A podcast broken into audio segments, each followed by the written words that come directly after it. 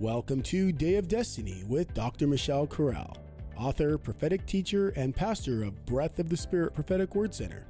Dr. Corral can be seen weekly, nationwide, and around the world on her weekly telecasts that air on God TV, Impact, and Word Network.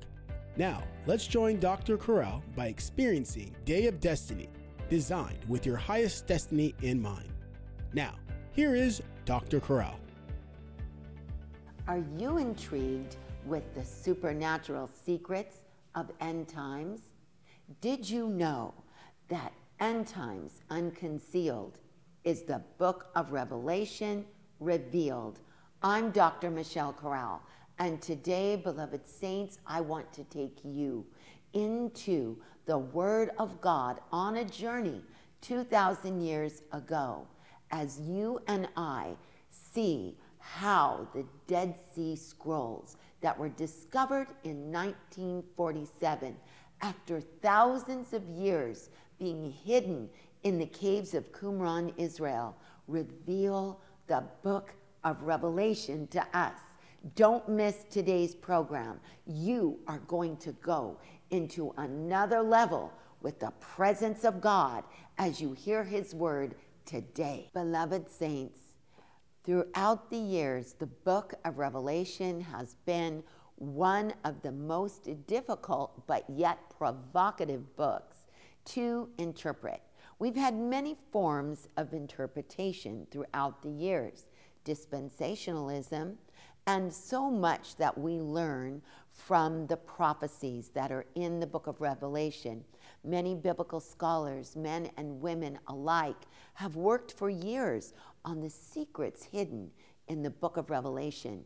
But if you will allow me today to give you some secrets on how to interpret hermeneutically, and also we will do an excavation, we will do an archaeological dig into the past that will reveal the secrets that help us understand messianic mysteries in the book of Revelation. Let's begin and let's study the book of Revelation and how it affects your life and my life as we go deep into the Word of God. Let's begin in Revelation chapter 21 as we look at verse 2. And I, John, saw the holy city, the new Jerusalem, coming down from God out of heaven, prepared as a bride adorned for her husband. Now, beloved saints, the Bible also tells us in verse 11, having the glory of God. First of all, obviously, we've heard this scripture so many times.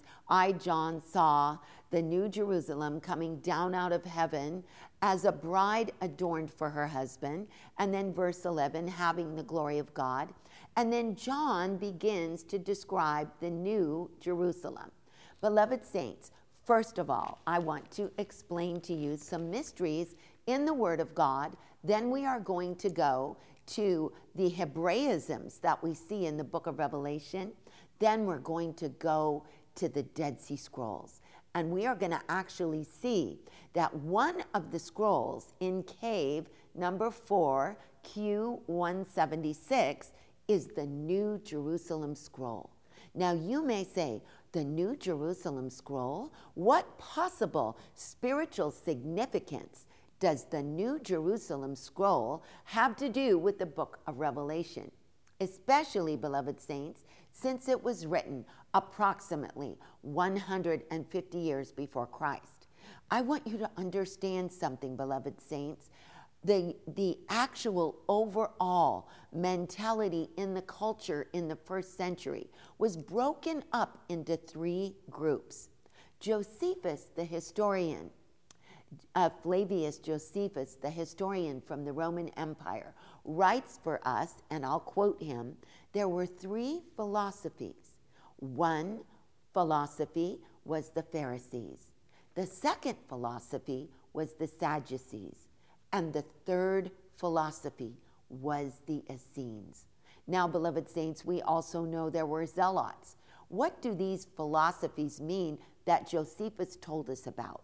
First of all, we need to understand that these philosophies actually are sects or groups. So we must understand in Jewish Palestine, in first century Jewish Palestine, in the Second Temple era, there were basically four major groups with various different opinions about the Torah and about the interpretation of the times. One of the groups was the rabbinic group, which is the Pharisees.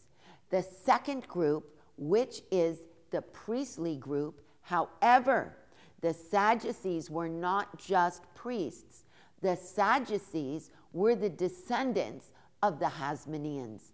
Now, I want you to understand the spiritual significance of the Hasmoneans because the Hasmoneans we meet in the time of the Maccabean revolt. And in the beginning, the Hasmonean family, the family of the Maccabees, Mattatyahu, and all of his sons were so filled with the zeal of God. They were righteous priests and they began the Maccabean revolt against the Seleucid Greeks that said there's no way they are going to Hellenize the Holy Land. They're not taking away our faith, they're not taking away our Torah scrolls, they're not going to make us apostatize, they're not going to make us deny the God of Israel. We are fighting back. Now, I want you to know the Maccabean revolt was basically very courageous, brave Jews that loved their faith, that refused to apostatize and become Hellenistic and embrace the Hellenistic culture and embrace the Hellenistic gods. They refused it under the penalty of death and they said, God is going to be with us. We are going to take on the greatest empire of the world. We're going to take on those Seleucid Greeks. And God blessed them. Their resistance was so powerful because of their bravery and because they chose to defend the, uh, the works of God and the faith that had been given to them from Moses. I want you to understand there was a tremendous supernatural victory. They took back the temple, they rededicated it, they cleansed it, the idols were broken, Zeus came out of the holy place, and God miraculously multiplied the oil. And you and I know the menorah became the symbol of Maccabean victory. We are not bowing to your gods. We are not going to apostatize. The culture cannot control us. We are God's servants. Now, beloved saints, I want to explain to you from the, the Maccabees and from this Hasmonean family later, after the leaders of the Hasmoneans uh, were gone, the priesthood became utterly corrupt. And the leaders of the priesthood, called the Sadducees, began to become political puppets for the governments and for the empires that took over the Holy Land, first by the Seleucid Greeks and then later the Romans. And so there was a group, a group of men who were priests, who were sons of Zadok, that said, we cannot participate in temple corruption. We will not allow God's sacrifices to be corrupt by the corruption of the Sadducees. The Sadducees did not believe in the divine origins of the Torah. They did not believe in reward and punishment or the afterlife. They did not believe in the concept of the Messiah. They didn't believe in angels. They did not believe in anything supernatural. And so the wonderful priests that were altogether sons of Zadok said, We are absolutely leaving this place. It's utterly corrupt, and we are moving to the deserts. And so we have the beginning of sectarianism among the Jews which was the Essenes. Now, beloved saints, these Essenes wanted to serve God so desperately that instead of sacrificing in the temple because it was utterly corrupt, they made their own community rules and they lived very austere lives. And they lived those lives in the deserts of Qumran, studying Torah come uh, 24 7 and becoming immersed in the Word of God and gave their lives as sacrifices.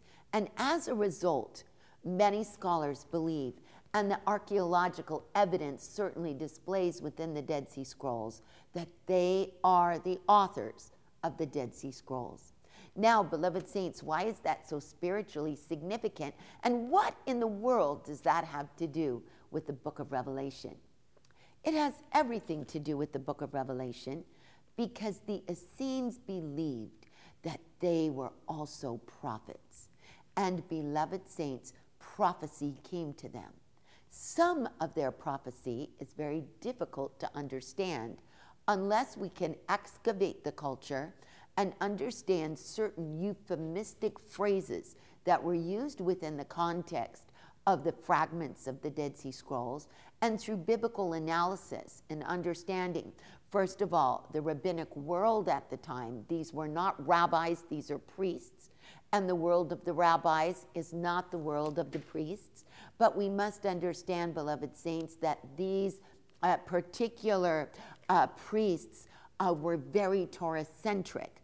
And so it was very important that we are able to understand some of the language that they actually adopted from rabbinic language, even though there's no sign of the at all of the Dead Sea Scrolls being rabbinic in any method or form. But what we do see is that in the world of the rabbis, we have euphemistic phrases for the names of God. And we know even today, the name of God is so holy that many Jews will never pronounce his name.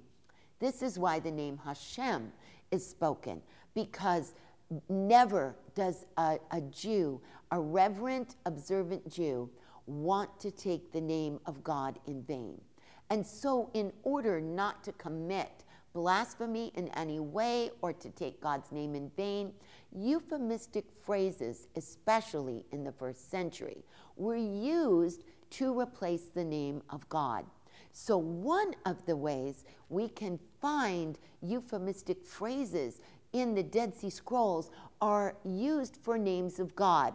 And uh, also, we need to see that in these Dead Sea Scrolls, we see that there is a community that is extremely prophetic and that they're one of their great, great um, focuses in their prophecy was apocalypse. And you and I, when we study the fragments of the Dead Sea Scrolls, especially those that are focused toward apocalypse, we can begin to compare it with the book of Revelation, and it brings tremendous insight. Insight that is both archaeological and it is both cultural and it is immersed in the Jewish people of the first century in terms of our understanding. So, therefore, when we apply biblical exegesis and use the hermeneutical rules of interpretation in the book of Revelation, we can begin to extract the personal, powerful, prophetic meanings of these scriptures. Let's look at some of them. And the Bible says, and I looked in Revelation chapter 14, verse 1. And I looked, and lo, a lamb stood on Mount Zion, and with him 144,000, having the Father's name written on their foreheads. Now, beloved saints, we've heard this 144,000 used in so many ways, even um, certain cults have used this term 144,000 completely out of context.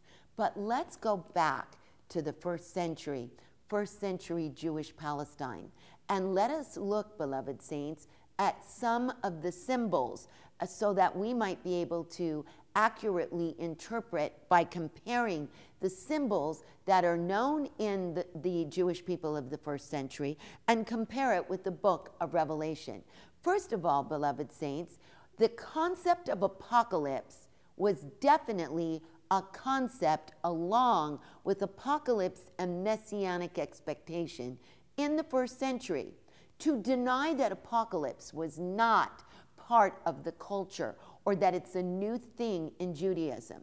Definitely it was new and it just began a few centuries before the first century. But in terms of overall, the overall concept in the Torah, in the Hebrew scriptures, we do not get the context of apocalypse. The only apocalyptic book in the Bible that is purely apocalyptic is Daniel. We also see, beloved saints, that there are phrases throughout the text. We see Joel gives us some apocalypse. He gives us in Joel chapter 2, verse 1, the day of the Lord that is coming. It is a day of darkness, a day of gloominess. And Joel gives us some apocalyptic features, uh, including the signs that are going to come in the time of apocalypse. What are those signs? Those signs are found in Joel chapter 2, verse 31. The Bible says, And I will show in verse 30 wonders in the heavens and in the earth, blood, fire, pillars of smoke. And the sun shall be darkened, and the moon shall turn to blood. And the Bible is telling us that the sun being darkened and the moon turned to blood will happen before the very great and terrible day of the Lord. So, Joel, in a sense, is briefly what we might say apocalyptic in a very small, minute manner. But we see Daniel, the first book that reveals apocalypse to the Jews. But I want you to understand, beloved saints, that during the Second Temple era, this becomes an era that is immersed in apocalypse. And the question arises why?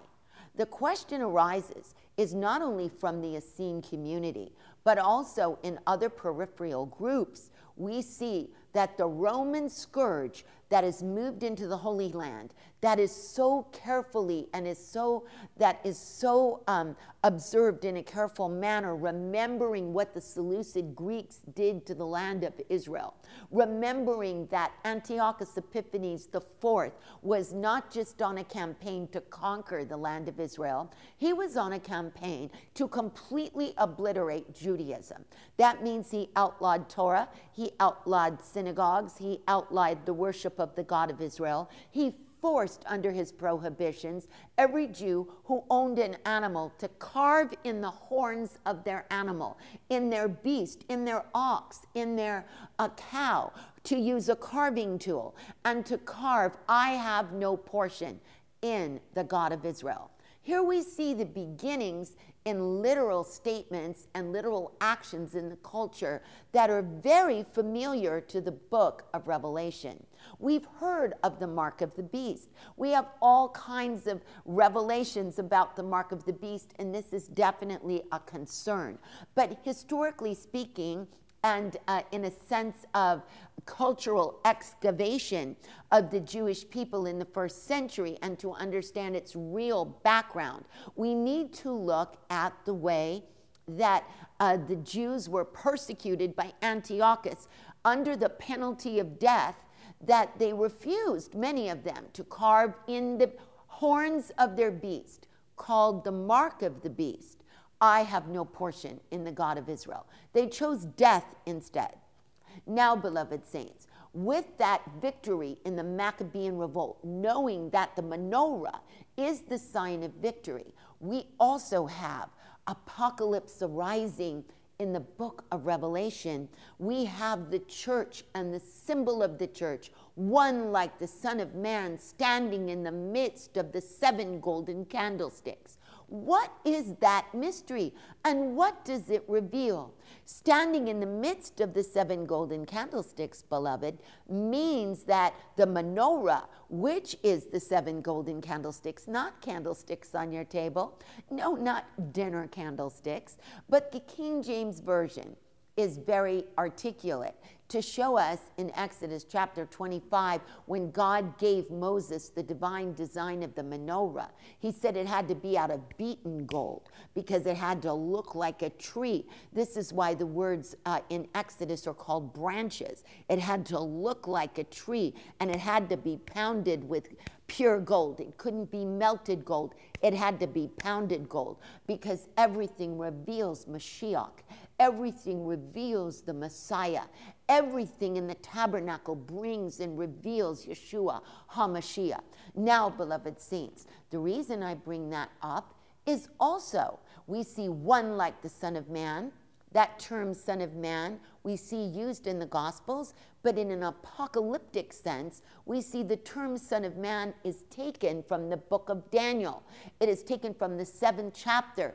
It is an apocalyptic term that John took out of the book of Daniel and transported it. And the Bible says, one like the Son of Man walking in the midst of the seven golden candlesticks. So, what's the significance? The menorah is the sign of victory. The menorah is the sign we're not going to defect from our faith.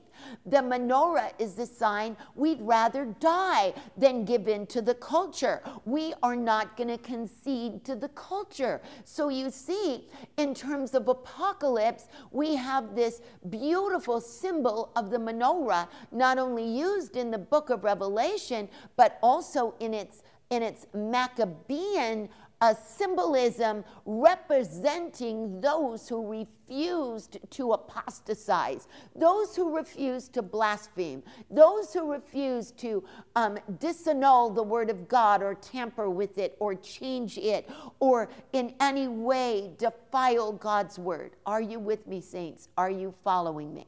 All right, now we're going to go to this 144,000. The Bible says, that these 144,000 were on Mount Zion and they had written on their forehead the name of God. Let us go to Revelation chapter 3, verse 12, so we can see this just a little deeper. Jesus says to the church at Philadelphia, Behold, he who overcomes will I make a pillar in the house of my God. And the Bible says, and I will write upon him the name of my Father, and I will write upon him the name of the new Jerusalem, the city of my God coming down from heaven. And I will write upon him my new name. Now, beloved saints, I want you to understand. Jesus said he's going to write his Father's name upon us. He's going to also mark us with the name of the New Jerusalem coming down from heaven. And he's also going to mark us with the Father's, with the, his new name. Now, beloved saints, I want you to understand a secret. The name Zion has many meanings. Zion means people of God, Zion means city of God, Zion means Jerusalem. Zion means those that are patriots for the land of Israel. There are so many meanings of Zion. But one of the most important biblical meanings of Zion is Zion literally in the Hebrew language means marked. Marked. It means indication or it means marked. So we who are marked with the name of the New Jerusalem coming down out of heaven from God are the bride. The bride is marked, the bride is separate. The bride has been set aside for end times. Now, beloved saints, I want you to know the Bible tells us this 144,000, how do we reconcile these numbers? Does that only mean that 144,000 are going to be saved? God forbid. The number of the New Jerusalem is 12. Everything is in 12s. There are 12 gates, 12 angels, 12 apostles, 12 foundations. The city in a measurement is measured by reeds, 12,000 furlongs long. The measure of the wall is after the measure of a man, 144 cubits, which is 12 times 12. Beloved saints, everything is 12. Why? because the church is a combination of Israel and the church is also a combination of the apostles. I want you to understand, we become recipients with Israel. We never replace Israel. Israel is God's firstborn. But we must understand because of Yeshua, we have been grafted in and we have now become recipients of the covenants and promises according to Ephesians 2, verses 11 through 13. We've become partakers of the promises of God uh, through Christ. And the Bible says in Galatians uh, 3:29 that if you are Christ then you are Abraham's seed and heirs according to the promise. So we see 12 is the number of the bride. We see the 144,000 represent the redeemed on Mount Zion. They are marked with the Father's name on their forehead. Zion means marked. They are separated, they are consecrated. The menorah represents the victory of the Maccabees that we see that took place 175 years before Christ. And now we see the symbols of the Maccabees in the book of Revelation understanding that those symbols are very deliberate. They represent that the church is called to the same kind of zeal, the same kind of faithfulness, the same kind of refusal to deny God, to deny Christ, to deny the Word of God, to be faithful to the end, to fight for what God has put in His Word. That the church has been called to the same victory. Are you with me, saints? If you are, say amen. Now, I promised you I would show you what the Dead Sea Scrolls have to do with the book of Revelation. One of the most revered scrolls in the Dead Sea Scrolls is the New Jerusalem Scroll. In the New Jerusalem scroll, scroll there are promises written by the Essenes to rebuild the ruins of Zion. In the New Jerusalem Scroll, there is also promises that the New Jerusalem is going to have 12 gates. Isn't it something that John wrote in the book of Revelation with similar uh, similitudes, such as was in the New Jerusalem scroll? We need to understand that the New Jerusalem scroll, beloved saints, brings us insight as to a people waiting for messianic expectation. The New Jerusalem scroll also shows us, beloved saints, a people marked, a people separated, and Zion that is rebirthed again. The New Jerusalem speaks of rebirth, that God's going to rebuild the ruins of Zion. And these are promises of consolation that are actually found in the New Jerusalem scroll, taken from the book of Isaiah, from chapters 40 to 51 all of the promises that God gave to ancient Jerusalem, He gave also to the New Jerusalem, according to this scroll found among the Dead Sea Scroll fragments in cave number 4Q 176. Beloved saints, I want you to know that those promises are ours in this season. This is the season on the biblical calendar when many are weeping the ruins of Zion and praying, when will exile end? Many are weeping for the new temple to come. But I want you to know that in the time of Messiah, the days of mourning become days of miracles. And this is the season that God wants us to seize the supernatural, that all the promises that God gave to ancient Zion are ours today. God wants to rebuild your ruins. God wants to rebuild your dream. God wants you to be established in Him. God wants you to take back the territory. God wants to drive all the demonic power out of your territory. And we see this not only to the promises given to ancient Jerusalem even as God said in Isaiah 49, He gave the word in verse 17 that all the destroyers that destroyed thee shall go forth of thee. God is telling you, beloved saints, that the destroying spirits are going out of your land. And God also wants you to know that all the promises that were made, I will rebuild you. The rebuilding of the Zions, I will bring comfort to her ruins.